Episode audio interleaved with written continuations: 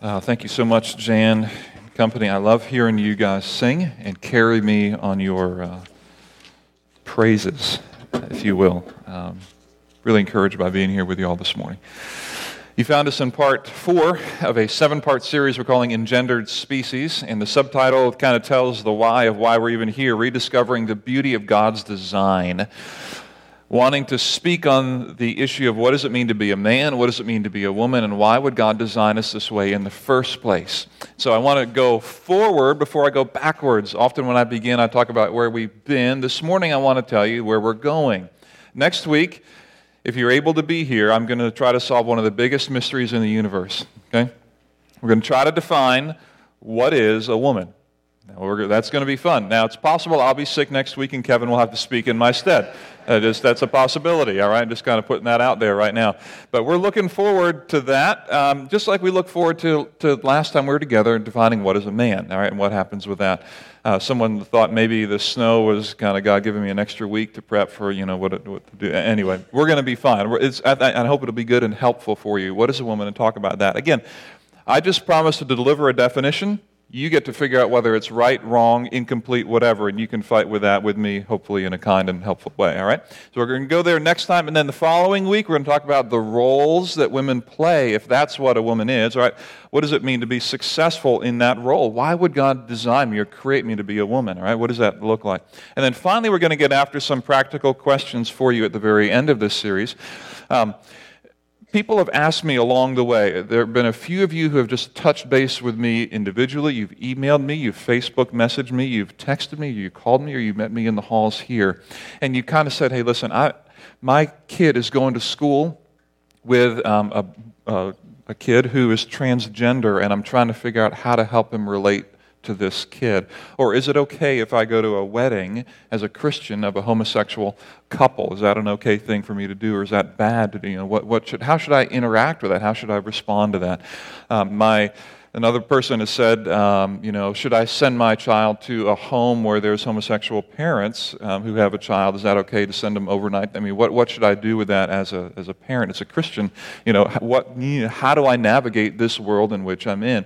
Those are all fair questions. If you have particular questions like that, that you're just itching for me to answer or to address or deal with, let me know, okay? Because I'd be glad to talk about some of that. We're going to try to, on the last Sunday here, draw out some big principles that I think can apply to a lot of specific situations. But I'd be glad to hear your questions in particular as we continue to march forward in this series, all right? So, this is where we've been. Uh, we've been in week one, we asked this question Is there a moral authority on this issue? Or is it just a matter of who has the most persuasive argument? And I tried to lay out then that if you were around at the beginning of time and created what we know, and if you were created humanity, you kind of have a right to create the way you want. So, from my worldview, biblical worldview, I'm just cards on the table. I'm coming down saying I believe in the authority of the scriptures in, in, in, the Bible. I believe in the, the power of the Bible. And I believe that it can speak and has a moral pull on us. It has moral authority over us. And so I'm going to go back and say, in the beginning, God created. And if that's true, if God created in the beginning before anything else existed, then he has a right to create the way he wants to. So my moral authority on this issue is not the most persuasive argument. My moral authority isn't even science, all right, even a study of genetics. That's not my moral authority. It goes back to in the beginning, God created. That's where I come down on this. The second week, we asked this question essentially, or tried to deal with the issue of the image of God. That we said that humanity has, has value because of God's image. That when God placed his image on men and women, he inherently gave them value. And that gender equality is about understanding that both genders are equal in the sight of God, equal in value, equal in honor, equal in distinction. That we should honor and respect with great value both men and women. That is what we call gender equality. That trying to strip away the distinctions between men and women actually doesn't make us better, it makes us less than what we're created for. Okay? So we also said this that God's image includes gender distinction. That He was the one who came up with the idea let me make male and let me make female. That's part of the image issue that God has created. So I can fight with that if I want to, but that is just what the Bible teaches us that God created male and female in his image, he created them. So, again, if that all is true, we ask the question then what does it mean to be a man, first of all. And we're going to ask, what does it mean to be a woman? So if that's true, that God decided somewhere, here's a good idea. I'm going to make a biological male. This is a good, good way to start things. And then I'm going to make a biological female. Here's another good idea. Now, that's true, and you're a biological male, and you're a man. How do I carry that out? If God had a design or an intent for me, what does it mean for me to fill that out and to be a successful man? And who do I even listen to, to to give definition to how I function in this world? So here's my definition of manhood that we went to two weeks ago when we were here before we were all shoveling snow like crazy last Sunday. Here's what we said that a man is a biologically born male who grows into his role of headship by using his strength to serve those around him through ordering the world for their benefit. Kind of a mouthful. That's taken from the book of Genesis, where God places Adam in the garden to work and take care of it. This is his commission to work. We talked about that, meaning the idea of serve. Uh, that's the point of it. To work not just for your own sake, but when we work for our own sake, it's a perversion of how God has commissioned us. And then to order or take care of the world around him. That men are to use their strength to order the world for the benefit of other people. That's kind of what we're to do. Now, here's the, the challenge we live in a world now, and what I want to speak to this morning is what does this look like? Okay, what does it actually look like? What kind of picture can I get of how I can, if I'm a man, how can I roll out my existence and make it, make it uh, work, make it right? I want to be successful. I don't know of any man who's like, man, I just want to be a failure. Like, I just want, I don't want to do well. I want to be passive. I want to be unresponsive. I want people to look at me and be like, man, he's a fool. Like, no one says that. We all want to do it right. We all want to be wise. We all want to be respected. But the question is, who are we listening to, right? And what are the challenges along the way to make that, that work? And what can we learn from the scriptures about that? So, this morning I want to talk about some of the challenges and what it would actually look like to play out our role as men in the world. Now, if you're a woman, I'm going to uh, speak to you in a moment because fear not, there's a real uh, value, I hope, for you for this message. I have no doubt that there will be, but I want to speak to that in a moment. So, here's where we're at. Um, the challenge of where we are now as men. We've talked a little bit about what has been deconstructed uh, in terms of what, uh, how our culture sees men. I want to introduce you to Gary Barker. Um, he's an international director of an organization called Promundo. It engages men and boys around the world in the issues of gender equality. And here's what Barker says. And the reason I tell you this is I just want to frame up the challenges that as men we face, particularly millennial men face and younger, but certainly all of men will face in this culture um, now related to the issue of being male, being a man. And here's what he says, and this kind of carries much of the the overall um, movement of pop culture now. He says men um, who have more rigid views, rigid, of what it means to be men are more likely to have suicidal thoughts, more likely to be depressed, less likely to report that they're happy with life overall, less likely to take care of their health, more likely to own guns. The list goes on, he said. By the way, there's no reference to that, it's simply his opinion. There is something toxic, listen to how he's described this, something toxic about this version of masculinity out there. So, detoxing society requires ripping off a mask of sorts. It's about getting as many people as possible to have that matrix moment, Barker said, when they realize wait, masculinity, here's what he says masculinity isn't real. It's all illusory or an illusion, it's all performance. This is the world that we live in. This is the world that is pushing, listen, that traditional view of masculinity. do you hold to that? Seriously? If you do, you're more likely to be suicidal. You're more likely to be depressed. You're more likely to own guns. You're more likely to be a loser. I mean, you're more likely to have an unfulfilled life. This is just what's going to happen. Listen, and the, the counsel of our general culture now is come on, wake up. It's 2016, people. A traditional rigid view of masculinity, it doesn't lead anywhere. You've got to be kidding me. You still hold on to that? That's the world we live in, right? It's a deconstructing world, pulling away things that traditionally men have come to understand as this defines my masculinity. To go further, Ted Porter did a famous TED talk uh, on manhood. And in there, he talked about if his daughter would cry, he would often go over and, as a father, sit and console her. But he would say, if my son cried, I would go over to him and say, Come on, act like a man. And he said, Wait, I don't think that's right. I'd agree with him. I don't think that that's right either. But Porter carries that further.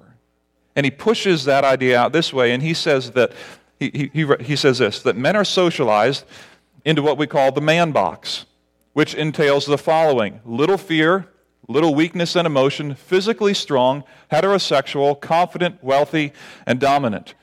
He's saying, in order to be a man in the culture in which we now live, these things have to be true of you. And he's saying, we need to, to rip that away and deconstruct that. Now, I don't know if you noticed, but for the first time in U.S. history, in fact, I might even argue in world history, we are adding things to this assumption about manhood. Not only character qualities, but now even biological descriptors. we are adding all of a sudden, as we deconstruct, as we deconstruct, oh, men should be able to cry. Men should be able to wear makeup now. Men should be able to do whatever. We are now adding to our deconstruction that men no longer have to be heterosexual. Men no longer even have to be biologically male. In fact, you don't even need to be, call yourself a man if you're biologically male. You can identify however you'd like. And in our process of deconstructing, we are pulling everything apart. And it leaves us in a vast wilderness of what in the world does it actually mean to function like a man? And whether you know it or not, and whether you put it into these words or not, you are growing up, if you're younger, or you are now in, if you're older, a society in which this is the predominant cultural worldview. We need to deconstruct these traditional views of manhood and come on, wake up. It's 2016. Are you still a little house on the prairie? This is the world in which we live. Now, what does this mean for us? And how do we respond to this? How should we interact in a world like this? Knowing, and I've said this before, knowing that the church has often got it wrong when it comes to how we deal with issues related to homosexuality. We talked about that early on. We don't have a great reputation on this, it's reality. When I go to the scriptures, I'm challenged on this, okay? When I go to the scriptures, I'm challenged. And, I'm challenged to respond to a moral authority of God in a couple of ways. And I want to lay it out this way. And here's what I think is the greatest challenge for men. So if you're a man here this morning, or you're a young man this morning here, and you're beginning to process this, here's what I think happens as men. As men, when an authority comes into our life, we have a chance to respond to that in one way or the other. And as men, our greatest challenge is a challenge to our authority. We will do things if we respect and trust the leader, but it becomes very difficult to do things if we don't. And so when we hear this call of the scriptures, call of God, from all the way back in Genesis, I mean, that was like a long time ago, like thousands of years ago, and we're 2016 now, right? Like, does this still apply? Now? You know, I mean, is this really still true about us? And, and does the Bible have a moral authority pull on me? Not just is it true, because I will tell you the issue on the table is not do I believe the Bible is true? The issue is am I willing to submit to the authority of the Bible? Those are two different issues. Al Mohler wrote a book called We Cannot Be Silent, and in there he said that approximately 80% of people who identify as evangelicals in the United States will indicate that if the Bible and their view disagree, they are likely to follow their view. In other words, the moral authority, the moral claim of the scriptures is not a strong and present reality for most people. In other words, if the Bible disagrees with how I feel I should act out my maleness, it's probably an interpretation issue. I don't know that I can really trust it. I mean, I believe general things about the Bible, but that, the moral authority, the moral pull, I, I don't know. So when we hear in the scriptures that men are to use their strength to serve others by ordering the world for their benefit. How do men react to that, and how do we interact with that? And here's our challenge. I want to put it to you this way. I want to introduce my little uh, seesaw here this morning. Isn't that impressive? Little triangle with a line. Over time, men have responded to a, a call to manhood in two general ways. One is a move toward passivity. And over time, as uh, decisions are made uh, with men to, to be passive for one reason or another, that scale tends to kind of slide this way. And we slide into a life that's a little more passive. Just to flesh this out, some men that you may know, if they lean into a life of passivity, it is marked by or it is de- described by a lack of commitment, lack of initiative, lack of creativity, lack of courage, lack of drive, lack of passion. You fill it out. In other words, there are men who just like, I don't know if I should do that. That's a long term commitment. They delay getting married. They delay making a long term commitment to a job. They lack initiative, solving problems. Ah, someone else can, maybe my wife can, someone else should. Lack of creativity. Boy, I don't know. That last good idea I had somebody shot down. Maybe I don't know if I should. And lack of courage, like, oh, it's a good idea, but yeah, someone may not like it, and then I may not. And lack of drive. Oh, man, how long can I just live in my house forever and ever and ever and ever, not really grow into manhood? You know, what does that mean? Lack of passion. All this kind of culminates in a lack of passion, a lack of desire to create something in the world. Passivity kind of creates this within men that moves us in that direction, right? That's just part of reality. Now, some men react to manhood that way and they're like, man, that's too big, that's for somebody else, and for whatever reason, roll into passivity. We'll go back to balancing out the, the uh, scale here. If you uh, add on the other side, other men respond with aggression. All right. Now, this is perceived to be more uh, biblical, almost more, you know, uh, manly, because man, you are strong. You're, you're aggressive. And again, if you take steps into aggression, the scale tips that way for you. An aggressive response can be like, Yeah, I'm supposed to be a man. I'm going to man up, and here's what I'm going to do as a man, and here's what it looks like. And, and aggression is evidenced by these things and, and others. This is just a, a sampling anger and short temperedness, impatience, uh, an inability to build teams because people don't really like to work with you very much because it's hard to get along. An inability to handle disappointment, not able to process difficulty, conflict, struggle because, ah, I don't know how to do it. Lack of self control, an inability to really uh, manage your passions and your, your desires, and evidenced by abuse, you know, mental, physical, emotional abuse we kind of heap on other people. And that historically, men have reacted in one of two ways passivity or aggression to what it means to become a man. Now, if I take this thing back and I balance this out, the question becomes how should a man respond and what does a balanced view of masculinity look like? Well, if you have passivity on the one side and you have aggression on the other, the obvious answer is that men should be passive aggressive, right? Now, okay. Just burn that from your thought now, okay? I just I had to do that. Transition existed. I needed an excuse to put that in there. But here's the thing balance is, as Howard Hendricks used to say, that place we find ourselves when we swing from one extreme to the other.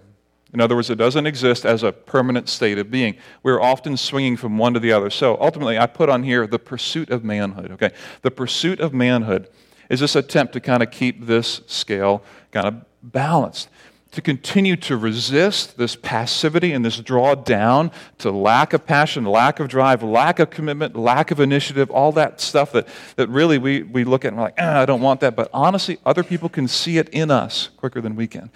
And it's a push against aggression, this overly testosterone laden, angry man who can't control his passions but seems to get things done that nobody likes to work with and who really is just very, very fearful even of himself. So what does it look like to kind of balance this thing out? Women, here's where I want to talk to you for a minute. This will be easy if you're married to one of these people we call men. This will be easy for you this morning to find something to critique, if not crucify, in your husband. I'm putting the ball low on the tee this morning, and you get the choice of what you can do with it. You can bash that baby out of the park. You can kill your husband for something that you're already disappointed in him about. I will tell you, you will find that this morning. You will find the failure you already feel in your husband. You will, I will put words to that. You will feel justified if you want to, to continue to criticize and critique and hammer your husband. If you want that, you will find that this morning. And I will tell you this your words carry more weight than anybody else in this world. Your words are heavier than anybody else. When you come to your husband and you tell him you respect him, you honor him, you care for him, you love him, you're proud of him, that means more to him than anybody else in the world. And so when you come to him with a critique and with a criticism, that also turns him inside out. Now, he may play that off. I'm just telling you your words away a lot. Young ladies, this morning, I hope as we get into a picture of manhood, and you're not married, maybe you're thinking about dating, that you get a picture oh, this is what a man should look like. Know this we are all sinners. And so we're just going to float back and forth between struggle and failure and boyish behavior and good stuff and really bad stuff and then some good stuff. It, we're never going to nail this thing perfectly, but this is part of the deal this morning of where we're at, okay? So I want you to know those things, women in particular. You have an opportunity to care for, to serve, to encourage your husband. Instead of nailing him, to come back and say, How can I help? Let me tell you what won't go well. Hey, what did you think of Tim's message this morning, huh? Any, any thoughts on that? You know, the whole family thing, you know, would you think about that? Think you can do anything different? I mean, that just is, men don't generally take advice from other men anyway, and I get that, all right? So that is not going to be, be helpful. Another way to say it is, man, what did you think was terrible about the message this morning? Right? And then that gives him the opportunity to say, this is what I thought was bad, all right? Then he can kind of make up his own future, and it's his idea, and that works. That's fine by me, all right? It really is fine by me. Whatever works to kind of help come around conversations, say, let's keep rolling together, and how can I as a wife be supportive? All right? So let me lay out a little bit of a picture in a couple different ways about men and their strength and what this looks like. All right? If you have a Bible, um, you're welcome to track along with me if you want to do that. I'm going to throw a bunch of things up here on the screen as well, so you can do one or the other. By the way, if you want to track in a Bible, there's a Bible in the pew uh, near you. If you don't own a Bible, that's our gift to you this morning as well. All right?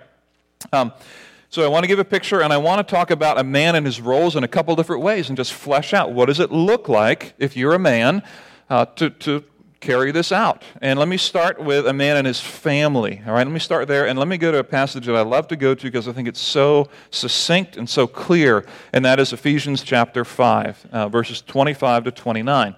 So we're talking now, what does it look like for a man to roll out, use his strength to serve others by ordering the world around them for their benefit in the home. First of all, Paul is writing to people in the church in Ephesus in Ephesians chapter 5, verses 25 to 29. He says this Husbands, love your wives, just as Christ loved the church and gave himself up for her. All right, first verse. Let me just pause it on that. I'm not going to be long on all this because I have several verses to go through, but listen, husbands, love your wives. He's going to give two ways that husbands, we're to love our wives. Number one is Christ loved the church and gave himself up for her, which is really a matter of full sacrifice, just full on, I'm willing to die for you. I'm willing to die for you. I'm willing to give it all for you. And that's just kind of what I do. And that's my default. I'm willing to give it all to you. Now, why? And here we go in verse 26 to make her holy, cleansing her by the washing with water through the word, and to present her to himself as a radiant church without stain or wrinkle or any other blemish, but holy and blameless. That is confusing. If you just came across that this morning and this is the first time you heard that for a while, that's confusing. But really, what it is, it's an allusion to the Old Testament. It's an allusion to the Old Testament sacrificial system. The point is, in a way, Paul is saying, men, husbands, you are functioning in a way as a priest in your home. He's speaking to Jewish men. He's like, Jewish men, you understand this the things in here, the sprinkling and all that, the cleansing, the washing with water, I mean, all that. You know that because what comes to mind if you're a Jewish man, that's priest stuff. That's what priests did to get the sacrifices ready and to get worship ready. That's priestly stuff. And what Paul is saying is, men, you will function in the home like priests. Wow. In other words, you have, and I have as a man, a priestly responsibility to lead my wife spiritually. Verse 28, before that gets too heavy. In the same way, he says, husbands ought to love their wives as their own bodies. If you're in premarital counseling with us at any point, you, you'll hear me say this. The two ways that Paul talks about us as husbands to love our wives one, love them to the death, and number two, love them in our life. Be willing to die for them, be willing to live for them. I don't know which is harder, honestly. This second verse here in verse 28, in the same way, husbands ought to love their wives as their own bodies. In other words, as soon as you come home from work and you're like, man, I'm tired, I'm hungry, will you, you know, whatever, you know, get, get dinner ready? Can you do whatever, you know, what needs done in the house? My first thought when I come home to take care of my own body, to look after myself, Paul is saying that concern that you have for yourself, it should be pre, um, previewed by or led in by a concern for your wife. Just as natural as it is for you to fill out, man, I'm hungry, I'm going to eat, I'm tired, I'm going to go to bed, whatever it is, that's about all that we think about, right? I think anything else we think about as men? That's about it. Okay. Before we think about ourselves, think about your wife. So think about her while you're Think about her in life and think about her to the death. This is what Paul lays out. And then he goes on for, for men who are not just husbands, but who are fathers. And he goes into the next chapter in chapter 6 and verse, verse 4, and he says this Fathers, do not exasperate your children. Instead, bring them up in the training and instruction of the Lord. Did you see the first word in that verse? This isn't mothers. Okay? This isn't um, Sunday school teachers. It isn't youth leaders. It's dads. So if you get a title and your title is dad, you already know this, right? Like you're the only one in the world who will ever have that title for your parent, for your kids. I mean, you know that, right? Like there's no one else in the world who can do that job but you. And that will never change. Your, your title at work may change. You can, if you even want to, your title of husband could change. You could even get a different wife at some point. I'm not suggesting that. But that can change. But what can't change is dad, father, to your children. And so, to those who are fathers, he says, Fathers, here's what you're to do. Don't exasperate your kids, don't make them upset, don't, don't kind of wear them out. Instead, bring them up. You, you bring them up. Here's your role priestly father. Bring them up in the training and instruction of the Lord. And so here's the deal. Man, if you're at home, what does it look like for me to, to work out my strength, to order the world around me, at home and with our wives? Here's the challenge what kind of questions am I asking to create an environment at home where my wife feels that I'm leading in spiritually at home? I, I don't have the, the luxury of coming home and making it be all about me. And uh, let me not glamorize this for you for a minute, okay? It, it, it's easy to glamorize this in church because church can seem kind of neat and clean. Everybody dresses up and smells pretty good when it, when it comes to church. Some people even wash their cars. You know, I, I, do that a couple, couple times a, a, year. But we look good, all right, coming to church. We kind of hear a good message and kind of that's easy in church and Sunday morning. Let me not glamorize this for you. Let me just tell you from my perspective. This is difficult. This is difficult. I routinely feel inadequate in this. And, and when we step in and when we press in in our own family for spiritual growth, let me tell you that it is with fits and spurts that it goes. It is with struggle that it moves forward. I routinely feel uh, less awesome than more awesome about my ability to lead in this area. Uh, let me not glamorize this for you. Let me not make you think all of a sudden, like, the angels of heaven are shining down on our home, right? And that, that somehow, like, nothing bad ever happens, and that only uh, great spiritual moments and insights are being uh, experienced on a regular basis. That's just not reality, okay? But that's also not the requirement here. The requirement for the man is to say, don't ever give up on this. Don't ever become passive with this. Don't ever discharge this duty to somebody else. There is no one else who should do this but you. You don't have to do it alone. We're going to talk about the role of the woman next time. You don't have to do it alone. But the priestly functioning, the leadership in the home, men, it's going to just come to us. Not because we're smarter, not because we're more insightful, not because we're nobler, not because we fall into sin less. It's just the role that we have as men here in the home. This is a picture of what this can look like. Now, some of you are like, man, that's awesome, but I'm not married. that sounds great. Now I'm not going to get married. You know, I don't know. Um, if you're a single man this morning, right, you're, you're a young adult or you're, you're older and you're single, let me encourage you this way. In 1 Corinthians 7.34, Paul writes it this way. An unmarried man is concerned about the Lord's affairs, how he can please the Lord. His point is, if you are unmarried, be all unmarried, okay? Like, be all in wherever you are. If you are unmarried and you are pursuing the, the gift of singleness, then do that full on. Then, then give of yourself fully to the Lord's work because Paul writes in 1 Corinthians 7 that those who are married kind of get distracted with taking care of their wives. I mean, just kind of puts it that way. It's not a bad thing, it's a thing that married men do. But if you're single, or, or if you're going to pursue singleness in your life and you think that's God's calling or leading on your life, then listen, be all in with that. Being single doesn't mean now I get to disengage. I don't have to be a spiritual leader. I don't have to connect. No, it means you have more opportunity to do that. If you're single, let me also say this how do you treat women? I mean, how do you, if you're dating and you're, I'm single, I'm dating, and I'm kind of in that world, let me, let me say this stop playing the field.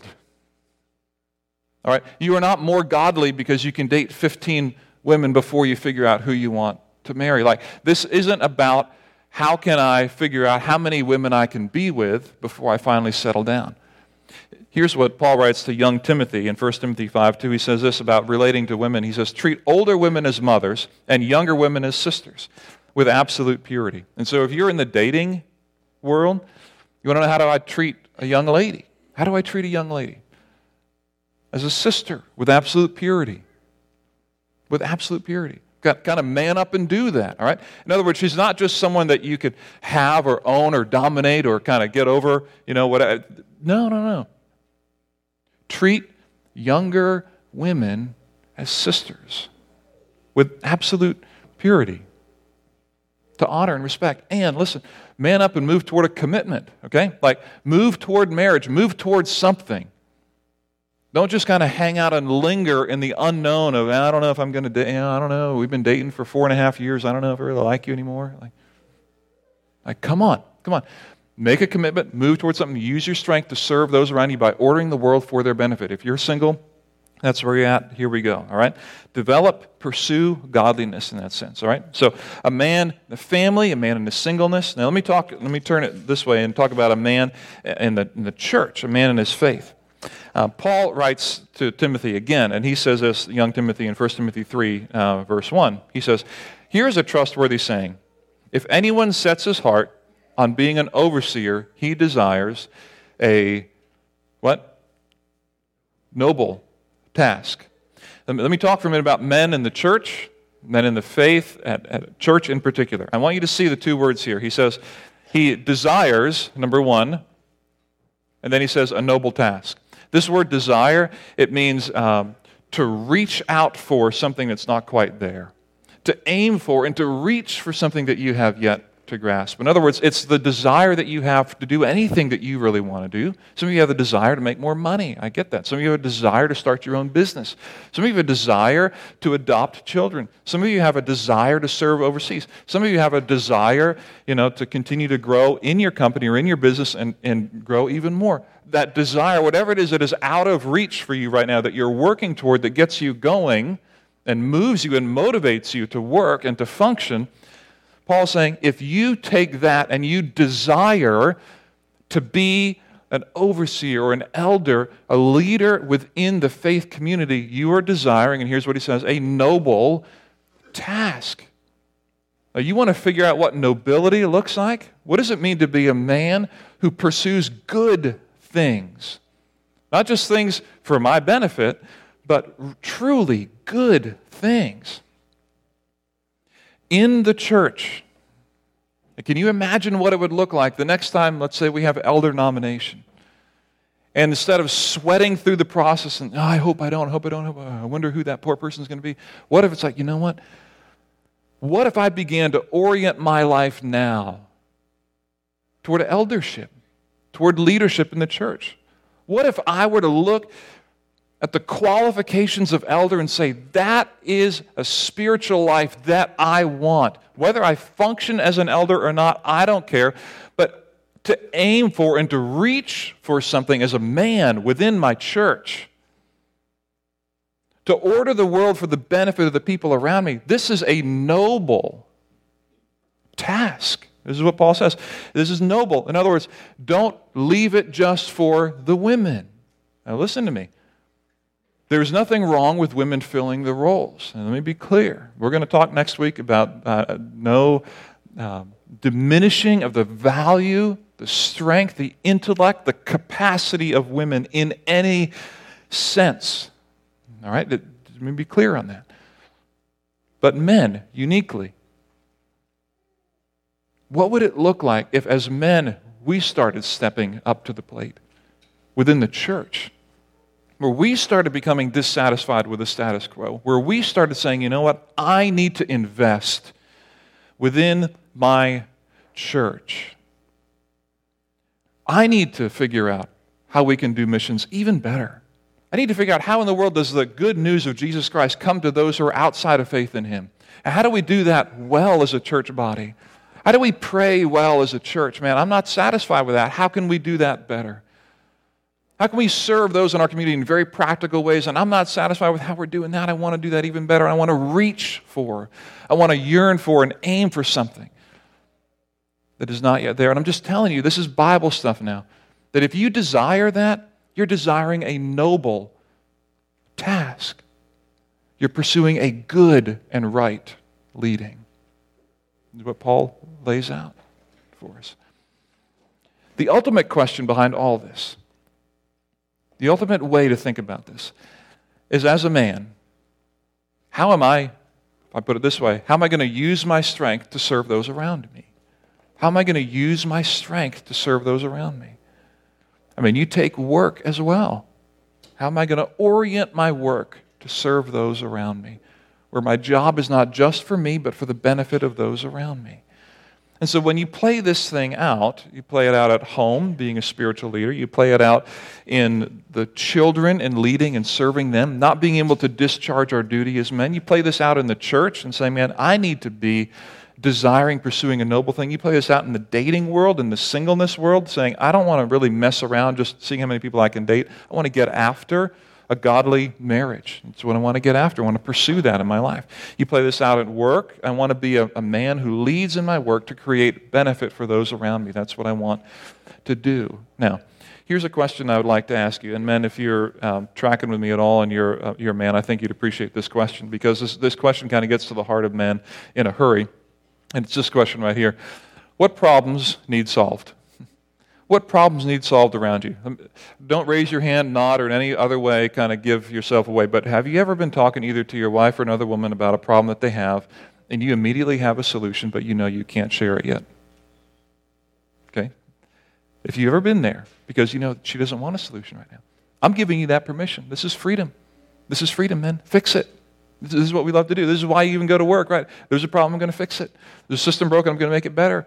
The car's not working, I'm going to fix it. You know, the machine's broken, I'm going to fix it. They need a better way to do that, I'm going to fix it. I mean, we're just going to solve problems. It's kind of, wow, I don't have to think about one thing at a time. Boom, here we go. All right, let me ask you this What problems need solved around you? What problems need solved at home? Listen, you already know the answer, don't you? If you don't know, ask your wife. Don't, well, maybe don't do that right away, but uh, there's problems that you already know are there, and uh, you haven't maybe known what to do about it. But I'm just encouraging you listen, ask the question what problem needs solved in my marriage? What problem needs solved with my children? Why is it that my children aren't or my kids are? You know, how can we do this better? What problem needs solved in my own desire even to, to serve at church? Like, why do I fight against that? What is it when someone says, you know, desire a noble task be an overseer? Why do I fight against that? Is that a problem or is that normal? Like, what, what needs to be addressed in me that I look at that and I'm like, I would never do that. like, I would leave the church and disown Christianity before I become an elder. I mean, like, what is it in me that just fights against that spiritual leadership? What is, what is the, what problem needs fixed? And then let me ask this why are these problems not solved yet? You know, what is it? And some of it might be uh, I need more information. Like, I don't know how to fix the problem of spiritual leadership in my home. Like, I don't know how to do that. I, I don't have information. I want to, I have a desire to, but I don't know how. Can you give me some information and help? That legitimately might be an issue. Some of it might be a plan. Like, I, I, I have some ideas, but I don't have a plan. Some of it might be accountability. Listen, we are terrible at doing this alone. Terrible at doing this alone. Uh, we are not good as men at functioning in our own and making this work long term. We can do it for a little while, but we are terrible at being successful in this long term. It just is not going to work. And some of the problem might be accountability. Some of the problem might be the complexity of the situation. Like, boy, yeah, if you only knew my wife, if you only knew my kids, if you only knew what was going on at work, if you only knew why I don't at church, here's why, you know, this, this happened for a long time. It might be very complex. I, I get that. I'm not distant. I mean, that just re- might be reality. But you're a man, right? You can challenge that a little bit. Use your strength. Use your strength to not give up. And I want to leave you with this. Here's my hope that if you remember nothing else from anything that I just said in the last 30 minutes, that what Ralph Winter wrote in 1985 in a little article about retirement will never leave your mind. I'm going to show you this in just a moment. Ralph Winter is a missiologist, and he wrote an article about retirement, but I think it applies here. He uses the word retirement to speak of coming to the end of whatever working years are and rolling into what we would traditionally understand to be retirement. But I think his principle applies to anyone, in particular men, who would rather give up than move forward. To men who come to a point of making a decision and being right on the cusps of doing something different and right on the cusp of courage, and then just kick the can down the road and give up. Because too often I've seen failure, failure, failure, and you ask me to come do it again? And here's what Winter had to say Men don't die of old age, they die of retirement. And when you retire your passions, and when you retire your courage, and when you retire your dreams of what can be, it's over. And you're going to live out the rest of your days wishing things were different and being a victim. And then your wife already sees the struggle in you, she might not even be helping you. She might still be criticizing you, and then you might even be feeling worse about yourself. I get it. But listen, men don't die of old age, they die of giving up. Because what you've been wired to do, to use your strength, to serve people around you, is God's image on you. And don't ever give that up. Don't ever stop pursuing it in the middle of all of the failures at home, in the middle of all the failures in being a spiritual leader, and the heavy burden that that is, and the burden of failure that can be. Don't ever give up the pursuit of being a father your children can look to and say, He loved God and taught me to do the same thing. Don't ever retire on these issues. Don't ever retire about your pursuit of leading people around you spiritually in the church. This is what you're wired to do to solve problems, to create, to innovate. And men don't die of old age, they die of giving up. God has wired us as men to use the strength that we have to serve the people around us, to order the world for their benefit. And whatever you do, don't ever give up. We pray with me?